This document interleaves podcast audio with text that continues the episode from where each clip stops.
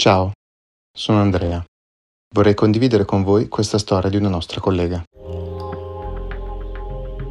Non te ne accorgi subito. All'inizio sembra quasi un'attenzione in più, un modo per stare di più insieme, quasi una coccola. Anna ed io andiamo al cinema a vedere quel tal film.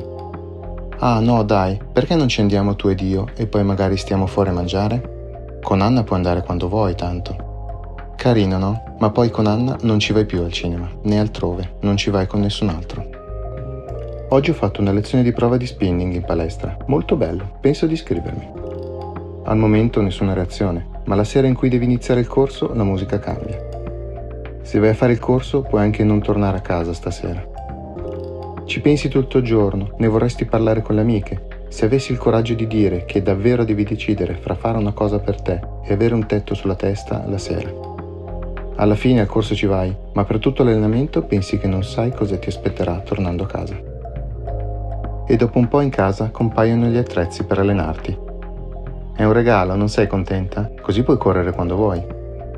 Salvo poi convincerti che invece di correre da sola in sala è meglio se state insieme a guardarvi un film e sugli attrezzi si accumula polvere. Quando ti accorgi che non stai vedendo più gli amici, né da sola né in coppia.